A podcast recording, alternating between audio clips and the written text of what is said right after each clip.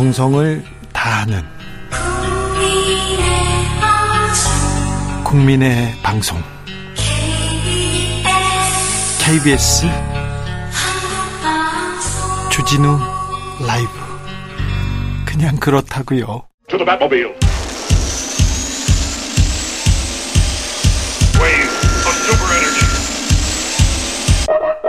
주기자의 1분 제가 권력형 비리 전문 기자라는 건 아시죠? 네. 기사 써가지고 막 국정감사 막 열리고 국정조사하고 막 그 증인으로 나오라고 하고 네. 그때 안 나갔었는데 그때 증인 동기가 뭐 문재인 대통령 전 대통령 그런 사람이기도 했습니다. 네. 아 그래서 주로 대통령 친인척 측근 실세들이 제 좀 취재의 텃밭입니다. 그리고 대통령의 관심사 거기에 가 있습니다. 저는 이명박 정부 때는요 의료인들이 여기에 떠오릅니다. 이명박 정부 말기 때 얘기입니다. 이명박 전 대통령하고 김윤옥 여사 피부가 탱탱, 탱탱해졌다. 이런 말이 있었습니다. 그런데요, 청담동 피부과 김 원장이 대통령 영부인 피부 케어 내가 해준다. 내가 청와대 아, 들어가서 해준다. 이런 얘기를 여기저기 하고 다녔어요. 그래서 제가 듣고 이제 가서 물었죠. 물었죠. 그런데 대통령 마케팅 부인하지 않더라고요. 이 병원에 정관계 인사들이 몰려들었습니다. 나경원 전 의원도 그리고 오세훈 시장도 거기 단골이었어요. 그때 오세훈 시장은 바깥에 계셨고 나경원 전 의원은 서울시장 후보로 나왔어요. 그래가지고 거기에서 또 조금 곤란함을 겪었는데 예. 일반인들에게는 여기에서는 터무니없는 가격을 받더라고요. 취업, 취업 준비생은 1억 견적서를 내밀더라고요. 자, 그래서 1억 피부과 김원장 어떻게 됐냐고요? 구속됐습니다. 세무조사를 무마해 주겠다면서 오리온 그룹으로부터 2천만 원이 넘는 로마네 꽁티 와인 받았고요. 2억 원 가량의 현금도 받았습니다. 당시 오리온 그룹에는요. 이명박 정부에서 법무부 장관을 지낸 이규남 씨가 고문으로 가 있었어요. 그런데도 불구하고 재벌가에서 피부과 원장을 로비스트로 썼습니다. 왜 그랬을까요? 권력은 대통령과 거리에서 나온다 이런 말도 있습니다. 가깝다고 생각해서 그랬던 거죠. 박근혜 정부 시절 김영재 원장 기억하십니까? 차광렬 차병원 회장 기억나십니까? 이임순 순천향대 교수 기억납니다. 김상만 정기양 교수도요. 자 윤석열 정부에서는 무속인이라지요. 건진법사라는 사람이 윤석열 후보의 어깨를 툭툭 치는 장면 텔레비전에 나왔습니다. 그날 이후로 건진 법사는 삼장 법사보다도 더 유명해졌습니다. 법사를 만나겠다는 사람, 법사를 잡아야 된다는 사람이 줄을 섰다지요. 건진 법사가 이권에 개입했다는 의혹이 일고 있습니다. 건진 법사가 김건희 여사와의 관계를 가시하면서 고위공직자에게 기업의 세무조사 무마를 청탁했다는 의혹입니다. 대통령실에서 이 공직자에 대한 진상조사 들어갔다고 세계일보가 보도했더군요. 손바닥에 왕자 너무나 또렷했습니다. 기억납니다. 사고는 그래서 무속 관련해서 터질 가능성이 높다. 이런 얘기 있습니다. 윤석열 대통령을 만들었다고 주장하는 무당 무속인이 수백 명이 넘습니다. 그리고요. 아, 직접 관계됐다는 천공 스승이 있고요. 무정 스님 있고요. 악어상 박 백재권 씨도 있습니다. 대통령과 관계 있다는 사람들이 너무 너무 많은데요. 이 사람들한테 사람이 몰립니다. 너무 쏠립니다. 법사들이 도수를 부리기 전에 검사 출신들이 기강을 바로 잡아야 되는데 검사들이 법사들을 제어해야 되는데 걱정입니다. 주기자의 1분이었습니다.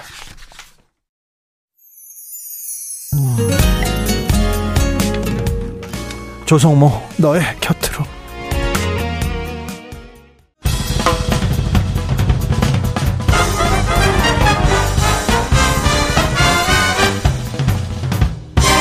훅 인터뷰 모두를 위한 모두를 향한 모두의 궁금증 훅 인터뷰 윤석열 정부 출범 3개월 됐습니다. 음, 지지율은 좀 떨어지고요. 네, 국회 풀어야 될 숙제들이 많은데 국회는 좀 서 있었습니다.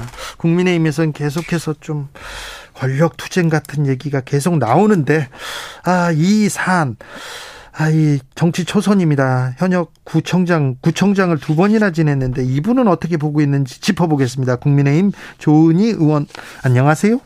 안녕하십니까. 네. 네, 서울 서초갑의 좋은 네. 사람 조은희 의원입니다. 네, 알겠어요. 잘 지내시죠? 네. 구청장 하다가 의원 되니까 뭐가 좋습니까?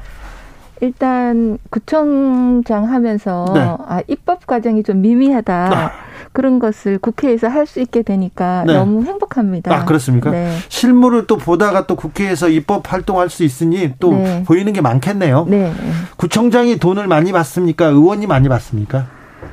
어, 의원이 조금 더 많이 받아요. 좀더 많이 받습니까? 네, 많이, 네. 얼마나 많이 받습니까? 한 몇백만 원? 몇 백만 원더 네. 받습니까? 네. 근데 아, 자 국회가 안 열리고 세비를 받는 게 부끄럽다 그러면서 이렇게 기부하셨어요?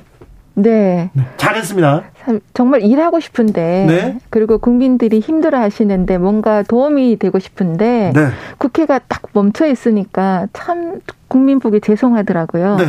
그래서 열심히 일하겠다. 그래서 국민의 세금으로 주시는 세비를 당당히 받고 싶다. 그런 마음가짐이었습니다. 아, 그렇습니까? 네. 네. 자, 근데 조은 의원이 이렇게 세비 반납하겠다 이렇게 하니까 주변에서 이렇게 같이 하자 그런 의원들 없었어요?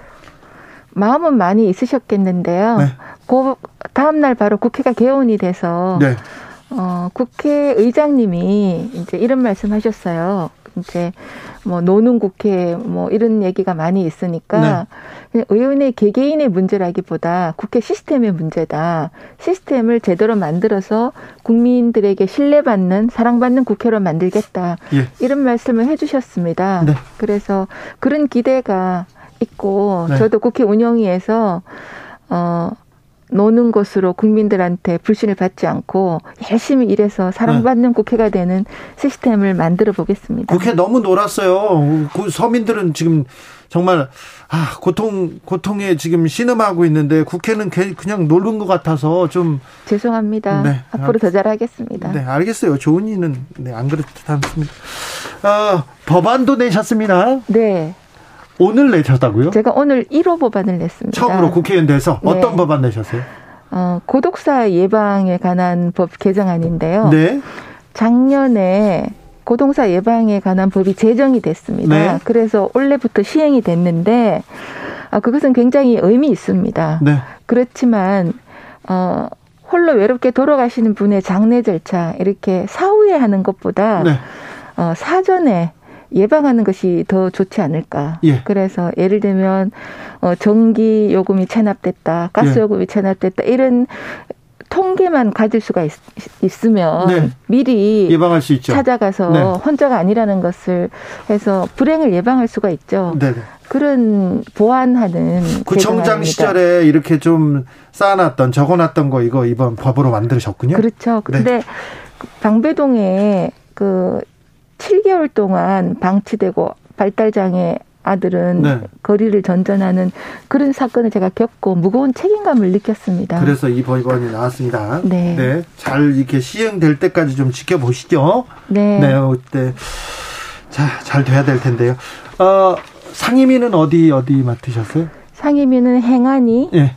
어, 여가위, 운영위, 어. 그리고 또 특위로 국회 민생 특위, 네. 당의 물가 및 민생 안정 특위 이렇게 맡고 있습니다. 아이고 뭐 또 의혹이 초선에 의혹이 있어가지고 많이 맡으셨네요. 김미숙님께서 조은희 의원 같은 양심 있는 의원들 더 많이 나오셨으면 좋겠습니다. 이렇게 응원하고 있어요. 자 의원님 네. 행안이니까 이거 물어봐야 되겠는데 자 경찰국 이거 어떻게 보십니까? 치안본부가 31년 만에 부활하는 거 아니냐 이런 논란이 있습니다. 저는 거기에 대해서 좀 드리고 싶은 말씀이 네. 치안본부라는 것이 탁 친이 억하고 죽었다. 그렇죠. 박정철 역, 열, 열사 고문 치사 그렇죠. 사건이잖아요. 고문 경찰들. 그러니까 31년 만에 이게 과거에 정말 악명 높은 불행한 그것을 지금 소환한단 말이죠. 네. 그것은 저는 경찰국 신설의 본질을 왜곡하는 야당의 프레임이다. 이렇게 경찰국 설 신설 왜 필요합니까? 네. 지금 그동안은 경찰, 청와대 민정수석실에서, 네. 어, 밀실 인사를 하고, 네. 또 은밀한 지시를 할 수 있어요. 수사 지시. 예를 들면, 대통령의 40년 친구를 울산 경찰, 울산 시장으로 만들기 위해서, 그 당시 울산 경찰청장이었던 황운하, 어, 전 청장님께서 어 또 불법 선거 운동 뭐 이런 거 의혹이 있잖아요. 그래서 제2의 황운하가 나오면 안 되겠다는 여론도 있고 또 지금 윤석열 정부에서는 경찰 인사를 투명하게 그리고 민정 수석실을 없애고 어 제대로 된 경찰을 만들겠다. 그런데 한번 보십시오. 검수 완박이 무슨 뜻이죠? 검찰의 수사권을 완전히 박탈한다. 네. 이 박탈한 수사권이 경찰에 갑니다. 그리고 국정원이 맡고 있던 대공수사 업무가 2년 후에는 경찰로 갑니다. 그러면 14만 민생 경찰은 다 폭염에 고생하고 계시지만 일부 정치 경찰 또 부패 경찰이 있을 수 있죠. 그러면 수사를 하고 싶으면 하고 안 하고 싶으면 안 하고 검찰에 송치하고 싶으면 하고 안 하면 안 하고 이런 공룡 경찰의 이 막대한 권한과 권력을 누가 견제하고 네. 밸런스를 맞출 건가? 자, 수사권 조정에 의해서 경찰의 힘이 세졌다. 그래서 경찰, 비대한 경찰의 권한을 좀 제한할 필요가 있다. 통제받지 않는 권력은 다 썩는다. 이렇게 얘기하면서 얘기, 자, 그러면 겨, 경찰도 개혁의 길에 가자. 그러면은 경찰들도 반대만 할 수는 없어요. 국민들의 지지도 얻을 거고요. 그런데 경찰들도 반대하고 국민들도 반대합니다. 왜 이렇게 서두르냐. 그리고 또 좀, 좀 토론해 가지고 이렇게 정치적으로 조금 좀 부드럽게 만들 수도 있지 않았겠냐. 이런 얘기는 계속 나오잖아요. 아, 그렇습니다. 그 부분에 대해서는 저희들이 미흡한 점이 있었다. 이런 말씀을 드리고요. 예. 그런데 민주당의 검수안박법 밀어치, 밀어붙이기를 하면서 입법 미비가 있었어요. 그러면 경찰의 권한은 어떻게 할 건가? 네. 자치 경찰 문제는 어떻게 할 건가? 이런 것에 대해서 생각을 안 했거든요. 네. 그런 부분이 보완이 돼야 되고 지금 경찰국 신설을 통해서 어 사실 저는 경찰국이라보다 경찰 지원국이라고 보고 싶어요. 그래서 그런 문제가 상당히 해소될 수 있도록 어, 국민과 국회와 경찰이 네. 다 같이 어, 힘을 모으는 게 지금 현재로서 훨씬 더 좋은 방향이다 이렇게 생각하고 있습니다. 일단 경찰들이 반대하고 있고요. 그 다음에 또 국민들도 지금 왜 지금 경찰국이지 그렇게 그런 뭐라고 해야 되나 그런 의식들이 생각들이 좀 있습니다. 그 부분은 좀 설득하셔야 될 것 같아요. 네. 네. 네. 인식의 문제니까요. 네. 네. 아무튼 중립성, 독립성 이 논란을 해소할 보완책도 계속 국회에서 좀 만들어 주셔야 될 것 같습니다. 네, 근데 저는 국회에서 제가 행안이니까 네. 가장 하고 싶은 것이 자치경찰제를 제대로 정착시키는 겁니다. 네. 자치경찰제가 작년 하반기부터 시행이 됐는데 시도 지사한테 네. 어뭐 경찰위원회를 둬서 교통이나 치안을 업무를 담당하게 했지만 시도 지사한테는 사무만 위임하고 권한을 위임을 하지 않은 상태예요. 예. 그러면 경찰위원회의 일곱 명 중에 시장이 임명할 수 있는 건 한 명밖에 없고요. 예. 그다음에 그 초급 간부들의 인사권이 사실상 시도지사한테 있는데 지금 실제로는 경찰청에서 하고 있거든요. 예. 그래서 시도지사는 문서로만 도장 찍는 거죠. 예. 어, 그렇게 하면 아주 비대해진 검, 검, 경찰의 권력이 자치 어, 시도로 이관되면 경찰이 좀 더 어, 민, 더 국민들로부터 신뢰받는 제대로 네. 된 경찰이 될 수 있지 않을까 이렇게 생각합니다. 현안에 대해서 조금 그 여쭤보겠는데요. 네. 음, 민주당에서도 그렇고 권은희 국민의힘 의원도 이 이상민 장관 탄핵하겠다 이런 얘기 나오는데 이건 가능할까요? 일단 권은희 의원에 대해서 제가 한 말씀 드리고 싶습니다. 네. 권은희 의원님은 네. 마음은 콩밭에 있고 네. 민주당에 있고 몸은 우리 당에 있어요. 네. 그래서 정말 민주당의 정치 철학에 맞으면 민주당으로 가시는 게 맞다고 생각합니다. 그런데 못 가시는 이유는 비례대표니까요. 비례대표니까 네. 국회의원 배지를 계속 갖고 세비를 받기 위해서 마음은 콩밭에 있고 몸은 국민의 힘에 있으니까 예.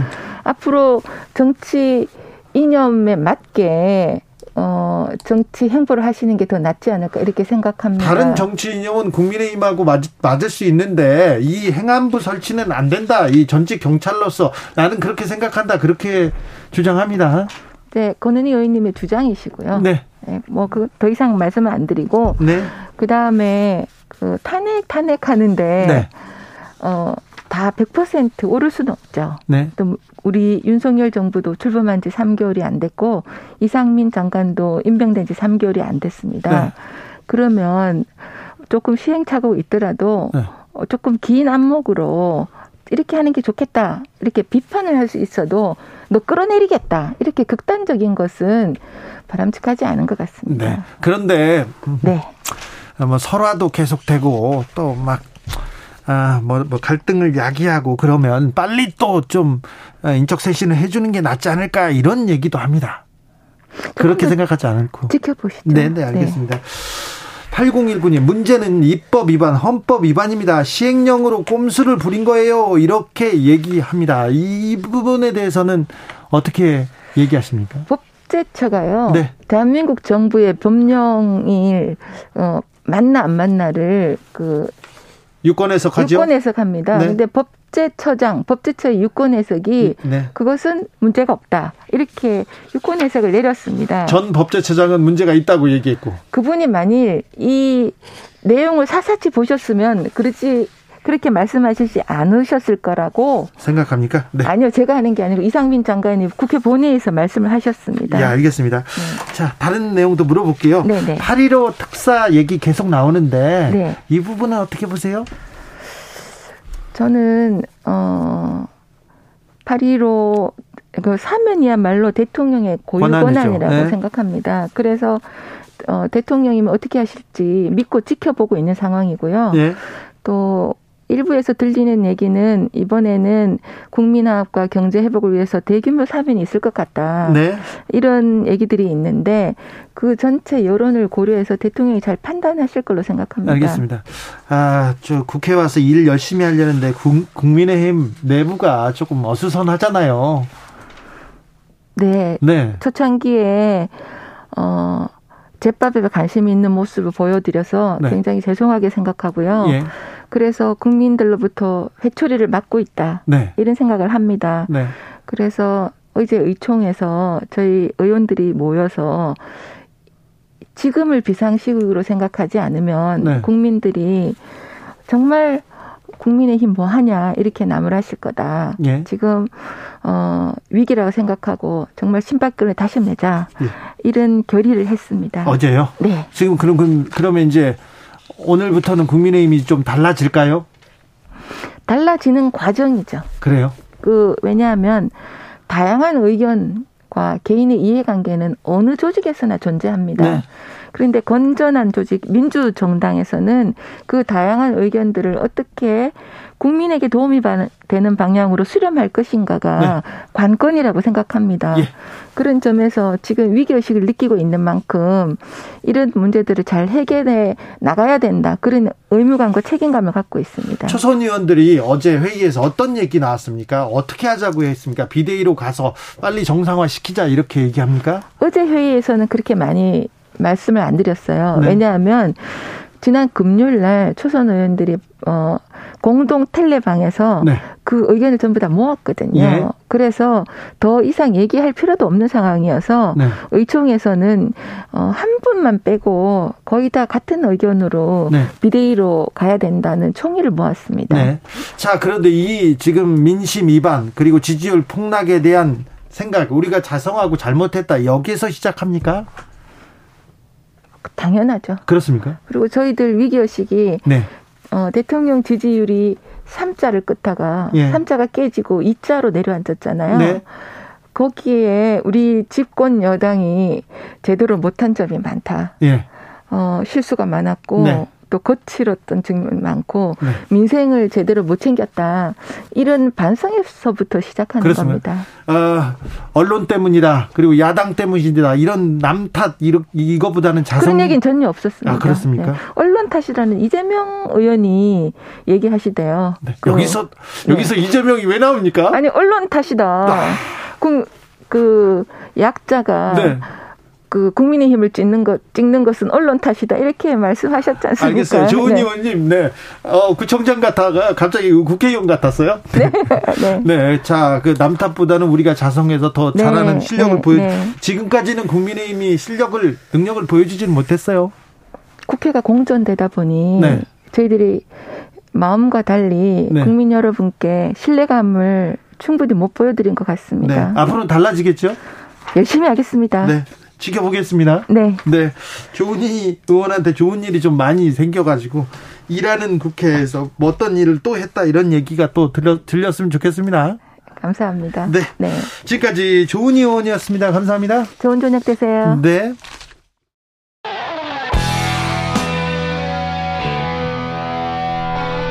스치기만 해도 똑똑해진다. 드라이브 스루 시사 주진우 라이브.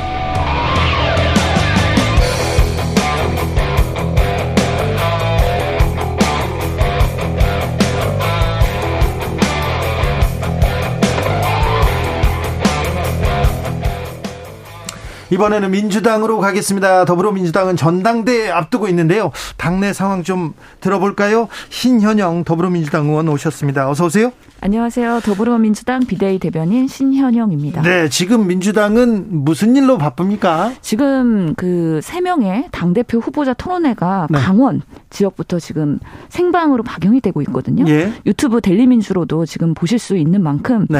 치열하게 8월 달에는 순회 경선을 통해서 네. 전 지역을 돌면서 네. 국민 여러분께 민주당의 앞으로의 나아갈 방향 예. 그리고 비전 이런 것들을 경쟁하는 네. 그런 또 순차적인 민주당에서 네. 지금 경쟁하고 또 비전 경쟁하고 막 보여줘야 되는데 예. 국민의힘에서 뉴스가 많습니다. 그러게요. 그래서 지금 기자들도 아 국힘의 기사가 너무 많아가지고 네. 민주당 어 기사 전당대에 많이 써주십사 저희가 요청을 하고 있는데요. 네. 그만큼 우리 당이 우상호 비대위원장 체제에서 네. 안정되고 있다.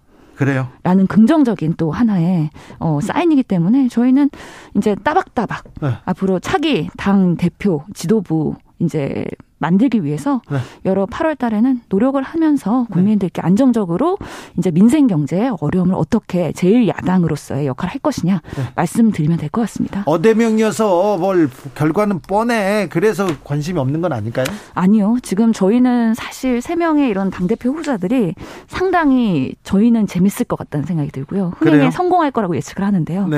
네. 어, 이재명 후보 워낙에 강력하신 또 파워가 있으시지만 또 박용진 후보나 강훈식 후보는 만만치 않다고 저희는 봅니다. 그래요. 예, 큰 기대를 갖고 있습니다. 기대가 있습니까? 예. 그래도 내부 총질하고 막 그러진 않겠죠? 어, 저희는 앞으로 당 내에서 민주당의 비전을 국민들에게 보여드려야 되기 때문에요. 네. 네가티브보다는 어떻게 하면은 건설적으로 나아갈 수 있는 포지티브한 방향에서의 네. 우리 혁신 그리고 비전 말씀드리려고 합니다. 말은 그렇게 하는데 지금 민주당 뉴스에서 제일 많이 나오는 게 뭐 온라인 플랫폼- 플랫폼에서 뭐 욕하게 만들겠다 이런 얘기 또 나오는데 이건 뭐예요? 뭐 그런 건 본질은 아닌데요. 사실 네. 좀 와전되는 부분들은 있는 것이죠. 네. 사실은 우리 당에서의 그동안의 어려움 중에 하나가 팬덤 정치하면서 또 문자 욕설, 협박 이런 것들에 대한 문제 의식을 갖고 어떻게 개선해야 될까 네. 이런 고민들을 비대위 차원에서도 당내 지도부에서도 상당히 고민을 많이 하면서 네. 민주당 내에서의 건설적인 토론 문화 정착 그리고 우리 당원들이 정말 지도부에 또는 국회의원들한테 전하고 싶은 그런 소통의 공간을 어떻게 시스템으로 마련할 것인가에 대한 고민을 많이 했습니다. 예. 그래서 아시다시피 당원 청원 제도라는 우리 더불어민주당 홈페이지에 들어가시면 메인으로 뜨고 있는데요. 그런 부분에 있어서의 시스템을 어, 우리가 구축을 했는데 네. 그만큼 건설적으로 토론을 하면서 반대로 욕설이나 성희롱, 협박 이런 것들은 자제하자.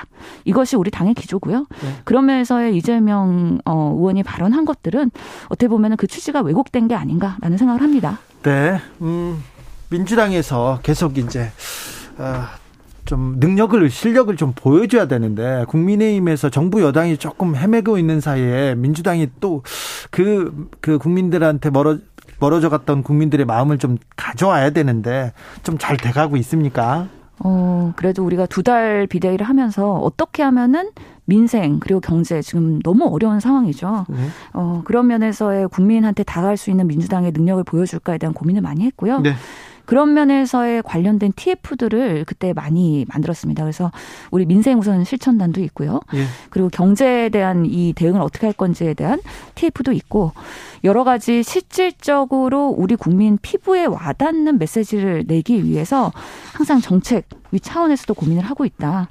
그리고 의원 한 분한 분이 정말 우리가 국민들이 바라는 민주당이 무엇인지에 대해서 고민하면서 성과를 내기 위해서 네. 지도부에서도 격려를 많이 하고 있다. 그래서 시간은 걸리겠지만 네. 따박따박 보여드릴 것이다. 라고 말씀드립니다. 민주당은 따박따박 보여줄 것이다. 이렇게 얘기합니다. 근데 국민의힘에서 계속해서 좀 큰 분란이 있어서 민주당이 좀 안 보이는 건 사실인데 국민의힘은 어떻게 이제 진행될 것으로 예상하고 있습니까? 비대위로는 갈 것 같은데요. 그러게요. 저희가 사실은 뭐 집권 여당의 그런 분란에 대해서 언급을 하는 것 자체가 적절한지는 잘 모르겠습니다. 지금 민주당에서도 보면은 참 국민의힘의 상황이 안타깝습니다. 사실 지금 뭐 권력 다툼, 특히 정권을 어 쟁취한 이후에 오히려 안정적으로 국민을 위한 정치를 하는 게 아니라 본인들의 권력 다툼, 내부 분열 이런 것들 때문에 아수라장이 된 상황인 것이죠. 상당히 안타깝다. 라는 생각을 갖고 있고요. 네. 비대위 체제로 가는 것도 그 과정조차도 지금 여러 말들이 많지 않습니까? 그렇기 때문에 뭐 국민들의 신뢰를 받아야 되는 당대표부터 지도자 한분한 분에 상당히 실망감을 안겨드리고 있다. 네. 그리고 그 와중에 국민의힘에서의 뭔가 소신이나 쓴소리를 하던 그런 의원들의 목소리들이 다 사라진 거 아니냐. 이런 면에서의 집권 여당으로서의 정말 국민 실망 어떻게 극복할 수 있을지 참 암담 하다. 라고 걱정이 됩니다. 네, 대통령 지지율이 계속 하락세인데요. 아, 이거 그 국가적으로도 이게 조금 이렇게 계속 떨어지고 이렇게 국정 동력 상실하면 국가적으로도 좀 불행입니다. 좀 뭘 조금 잘하면 어떤 점만 고치면 좀 나아질 텐데 그런 생각하실 거 아닙니까? 저도 국민의 한 사람으로서 참 안타깝습니다. 윤석열 정부가 잘 됐으면 하는 바람으로 저희도 야당으로서 역할을 하고 있는데 어 80일밖에 안 됐는데 벌써 20%대 지지율을 계속 보이면서 국민의 불안과 신뢰 오히려 이런 것들을 불안을 조장하고 신뢰를 잃고 있는 것이죠. 여러 여론조사를 통해서 우선은 불신의 가장 큰 이유는 인사 그리고 비리 이런 부분인데요. 문제가 있다고 계속 지적하지만 고집불통, 오만, 독선, 일방 통행 이런 부분에 있어서의 네. 윤석열 대통령의 뭔가 전략이나 방향에 수정하려는 노력이 보이지 않는다. 지금 음. 일부 휴식 시간을 가지고 계시기 때문에 제가 생각했을 때는 윤석열 대통령 말고는 다 바꿔야 된다. 그래야 어, 윤석열 대통령의 지지율이 반등하면서 국민 신뢰, 신뢰, 국정 동력을 다시 가지고 올 수 있지 않을까. 그래서 원점에서 재검토해라라는 네. 말씀 드리고 싶네요. 신현영 의원 그리고 아까도 조은 의원도 언급했는데 대통령 지지율 관련해서 20%대다 이 얘기를 했는데 KSOI가 지난 29일, 30일 조사한 내용입니다. 긍정 평가는 28.9% 아, 기록했습니다. TBS가 의뢰했고요. 자세한 내용은 중앙선거 여론조사 심의위원회 홈페이지 참조하시면 됩니다.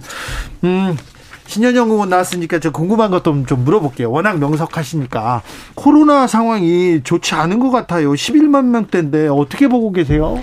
예, 지금 신규 확진자가 계속 늘고 있는 상황이고 그거에 맞춰서 위중증 중환자 수도 같이 올라가고 있는 상황입니다. 네.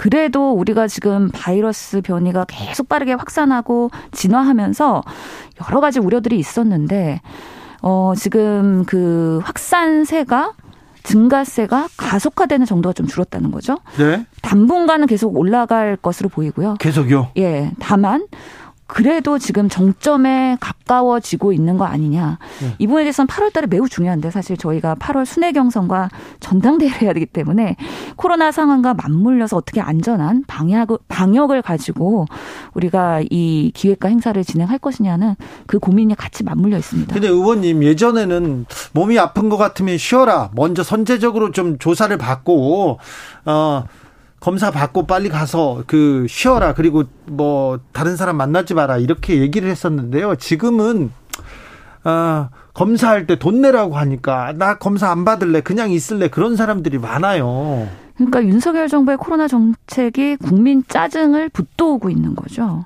어떻게 보면 지난 2년이 넘는 동안에 국민들께서 얼마나 참여하시고 실천하시고 그러면서 코로나를 대한민국 적극적으로 대응을 하지 않았습니까? 네. 그런 분들한테 격려와 보상을 계속 줄이고 있어요. 그것은 또한 국민들한테는 이 코로나 협조에 대한 그 요청을 오히려 반대로 차버리는 결과를 초래할 수밖에 없다는 것이죠. 그러면서 오늘 저희 보건복지 처음으로 네. 후반기 상임위가 첫 번째 상임위가 열렸습니다. 어, 물론 장관은 아직 뭐 지명도 안 됐고, 어, 공석이기 때문에. 아니, 그 코로나 상황이 이렇게 심각한데 아직도 이 코로나를 관장해야 되는 보건복지부 장관이 없다는 게 이게 실합니까? 너무 실망스럽고 속상한 일이죠. 왜냐하면 윤석열 정부는 검찰과 경찰의 권력 장악은 너무 관심이 많아서 인사를 일사천리로 해요. 하지만 이런 코로나 시기에 특히 감염병 시기에 우리 국민 건강 그리고 건강 안보를 생각해야 되는 보건복지부의 중요성을 너무 낮게 보고 계시는 아니, 거 아니에요? 왜 임명 안 한대요? 그런 면에서 지금 두 명의 장관이 이미 사퇴를 하면서 실패한 사례이기 때문에 네. 세 번째 사례까지 실패하면 우리 정권이 더 흔들릴 수 있고 지지율이 더 떨어질 거에 대한 포비아가 있는 겁니다. 그래서 적절한 사람으로서의 인선을 하는 데 있어서 상당히 까다로운 기준을 가지고 스크리닝 하다 보니 아직까지 적합한 인물이 찾아지지 않은 것으로 어, 예상이 되고 있습니다. 보건복지위에서 활동하시죠? 예. 과학 방역 계속 얘기하는데 에, 윤석열 정부의 과학, 과학 방역은 뭘 의미하는 건가요? 그래서 그 얘기를 아까 계속 하려고 했었던 건데 오늘 첫 번째 이제 상임위가 열려갖고 현안 질의가 있었어요. 네. 많은 여야 의원들이 도대체 윤석열 정부가 얘기하는 과학 방역의 실체가 뭐냐? 그 얘기 나왔어요? 예. 심지어 여당 간사님도 과학 방역이라고 하는데 도대체 달라진 게 뭐냐? 국민들이 못 느낀다. 국민의힘에서도 그 목소리 나왔어요? 예, 여당 간사께서 그러셨어요. 예. 그래서 또 열심히 설명을 하던데 도대체 문재인 정부의 어, 코로나 대응과 차이가 없습니다. 어, 질병관리청장이 얘기하는 과학 방역의 전과 후의 차이는 민간 전문가로 구성된 자문 기구가 있다. 이게 과학 방역이다. 라고 얘기를 했어요. 민간 자문위원하고 과학 방역하고 또 무슨 상관이죠? 그래서 납득하기가 어려운데 또 보건복지부 차관은 저번에 언론에 나와서 이렇게 말씀하셨어요. 우리 국민들이 가장 최고의 방역 전문가다. 라고 얘기했어요. 그래서 도대체 과학 방역으로서 근거를 쌓겠다고 하는데 안철수 의원 말 다르고 윤석열 대통령 말 다르고 질병관리청장 그리고 보건복지부 차관 각자 생각하는 과학 방역의 정의와 개념이 다르기 때문에 네. 국민들이 오히려 혼란을 일으키고 있다. 그러면서 과학 방역 실체가 없는데 그것을 계속해서 정쟁으로 어, 수사적으로 계속 미화하려다 보니까 스텝이 꼬이고 있다. 그러면서 실질적으로 코로나 대응해야 되는 골든타임 놓치고 있고요. 그러면서 국민들이 느끼는 실질적인 지원책은 사라지고 있는 겁니다. 네. 아, 이것 또한 윤석열 정부 지지율 하락에 동력이 되고 있다는 네. 생각이 듭니다. 오늘부터 확진자 접촉한 무증상 상자, 무증상자 그리고 전문가용 신속 항원 검사 비용을 지원받을 수 있다고 합니다. 예. 조금 늘어나긴 했습니다. 예. 아, 근데 앞으로는 어떤 걸 또 확충해야 됩니까? 그 정책 또한 조금은 어떻게 보면 정부의 신뢰를 드리기가 어려운 이유는요. 아니 그러니까요. 지금껏 무료로 해주다가 갑자기 5만 원 내라, 7만 원 내라, 아니야 너는 10 몇만 원이야 이렇게 얘기하니까 이거 검사 받고 싶겠어요. 그래서 과학 방역을 한다면 모든 정책을 판단하고 결정할 때는 과학적 근거를 가지고 얘기해야 되는데 그럼 도대체 그 동안에 어, 환자 부담을 줄인 것은 어떤 근거로 했으며 또 지금 다시 적용을 확대하는 것은 윤석열 대통령이 적극적으로 검토해보라고 지시하면서 갑자기 또 이렇게 어 반응 어이 방역에 대한 그 진단 검사에 대한 대책이 어 전환이 된 겁니다. 네. 이게 과연 과학 방역이냐? 전문가들이 얘기하는 과학 방역이냐? 국민들이 봤을 때는 너무 화가 나는 것이죠. 이랬다 저랬다 하는 오락가락식의 방역이 윤석열 정부의 방역이다. 이것을 어떻게 회복하겠느냐도 참 걱정되는 부분이어서요. 네. 저희가 상임위 차원에서 네. 좀 쓴소리도 하면서 네. 개선을 하도록 노력하겠습니다. 오늘은 11만 명대 확진자가 나왔어요. 지금 숨겨진 사람까지 하면 훨씬 더 많을 것 같은데. 자, 휴가철인데 우리는 코로나 에 대해서 어떻게 지금 대비해야 됩니까? 국민들은 뭘 해야 되는지 그것 좀 알려주세요. 네, 국민들께서는 여러 그 어려움이 있으실 겁니다. 실제로 2년 동안 휴가도 제대로 못 즐기고 마스크 쓰고 정말 이런 어 제대로 된 삶을 영위하지 못했기 때문에 이번 휴가는 정말 좀 더 뭔가 적극적으로 그 액티브하게 보내고 싶어 하시는 그런 더 이상 참아달라, 가지 말라 그렇게 얘기할 수도 없어요. 예, 그런 상황이기 때문에 되도록이면은 그런 많은 집 집단이 군집하는 곳에서는 안전하게 마스크 쓰시면서 어, 활동하시는 게 좋으실 것 같고요. 또 증상이 의심되거나 네. 또 주변에 아니면 고위험군이나 어르신들이 있는 경우에는 조금 더 빠르게 검사받을 수 있도록 네. 본인들께서 스스로 예 그래도 뭐 내 몸의 상황이나 변화에 대해서 관찰을 하시면서 대응하시는 게 가장 지금으로서는 적합한 대응이지 않을까 싶습니다. 물 뿌리는 저기 물 뿌리는 축제 그리고 물놀이 공원 그다음에 막 락 페스티벌 이렇게 모여 있는데 그, 거 괜찮습니까? 충분히 우려가 됩니다. 이게 상당히 군집되어 있고 또 그런 데들은 보통 이렇게 함성이나 네. 아니면 또 이렇게 어 비말을 통한 여러 가지 감염의 우려도 있기 때문에요. 왜 방역 당국에서 거기에 대한 얘기를 한 마디도 안 하는지 질병관리청에 확인을 해봤는데 네. 지금 8월달에 상당히 많은 그런 어, 어떻게 보면 행사들이 기획이 되고 있더라고요. 네. 전국적으로요. 네. 이것을 통제하기 시작하면 걷잡을 수 없는 어, 국민적 반발이나 아니면 부작용들을 예측하고 있는 것 같습니다. 그렇기 때문에 자율 책임 방역이라는 기치 하에서 국민들이 알아서 방역하고 알아서 책임져라라고 하는 메시지를 계속해서 내고 있는 상황이라고 저희는 아유, 보입니다. 그래요. 자율적으로 알아서 하라고요?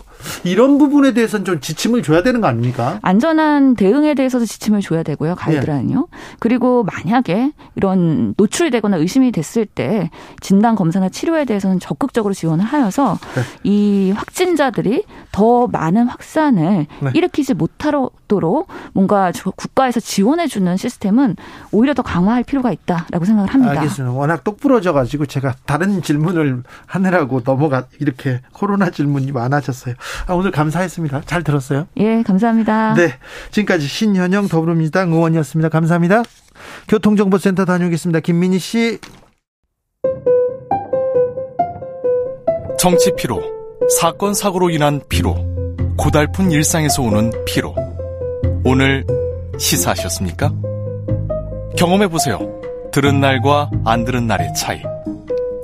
여러분의 피로를 날려줄 저녁 한 끼 시사. 추진우 라이브